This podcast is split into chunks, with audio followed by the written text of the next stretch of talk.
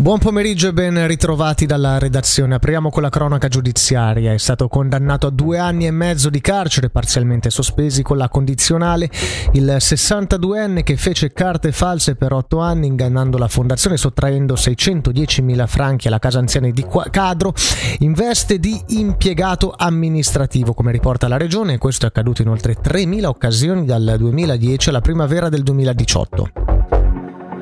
3 milioni e mezzo di franchi per studiare e pianificare delle nuove discariche sul territorio cantonale. Il credito da sottoporre al Gran Consiglio servirà anche per la promozione di iniziative nel settore del riciclaggio dei rifiuti edili minerali non si tengono debitamente in considerazione le peculiarità e le esigenze dei comuni periferici e montani.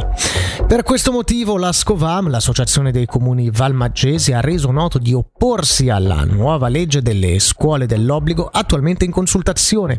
In particolare la Vizzara e la Valle Rovana sarebbero negativamente colpite anche a causa dei collegamenti stradali. È uno dei nostri uccelli acquatici più piccoli e un emblema di acque di alta qualità. Si tratta del tuffetto designato da BirdLife Uccello dell'anno 2024. Per questa specie la conservazione degli habitat esistenti è importante in quanto il ripristino e la creazione di nuovi specchi d'acqua.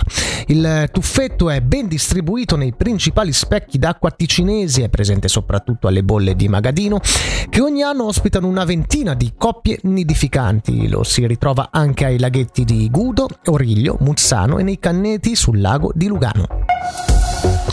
Per la meteo oggi molto nuvoloso sul Ticino centro meridionale, qualche fiocco di neve, temperature fra 2 e 5 gradi.